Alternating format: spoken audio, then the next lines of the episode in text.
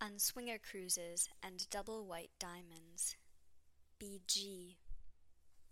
June 19th, 2022 continued. I tried to be a good girl like my life depended on it.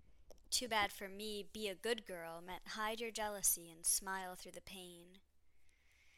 Being a good girl meant not mentioning that I had never felt his lips on my kitty except when we were high. Being a good girl meant pretending I didn't care that he had just kissed a stranger more times that night than he had kissed me in the entire month. Hell, the entire year. Being a good girl was fucking awful. I'm angry about it now, but I've only discovered that anger in the aftermath of our implosion. What a gift anger is, even now.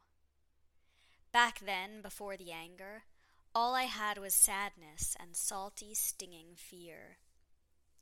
Last night, at a place so unlike those tropical sexcations, nevertheless time slipped through a vortex, and he was him and she was her, a collection of sluts that Master had found more interesting than me. I tried so hard to be interesting to Master. I tried so hard it broke me. I'm a fragile baby girl now.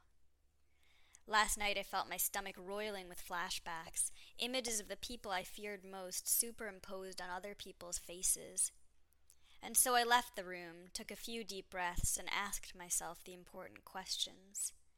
How am I feeling? What am I scared of? What do I need? What I needed, it turned out, was reassurance, and I turned around determined to request it of the man who was not that man, who would remind me that he loved me and that giggles and a shared secret don't take away our connection, that this man's lips will always make room for mine. But he was dancing with his eyes averted. He was dancing with everyone. He was dancing with no one. It was too sweet. I couldn't interrupt.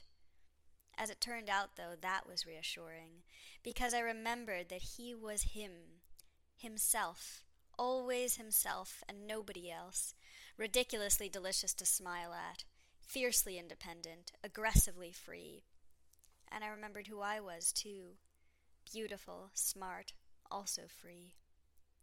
At the end of the night, we left hand in hand, and I couldn't remember why I had been anxious earlier. We hopped on two Bixies and weaved across town, obeying most of the traffic signals. Up, up, up, and we were superheroes because the bikes were electric, so we barely had to work. Up and up and up and up and up and up and up and then down. Down, down, down, down, down, down, and the air is whooshing on our faces, and it's the closest to flying you can get. That night I almost didn't tell him about the scaries. But instead I did, and I cried, and he kissed me, and then my tears washed us both to sleep. BG.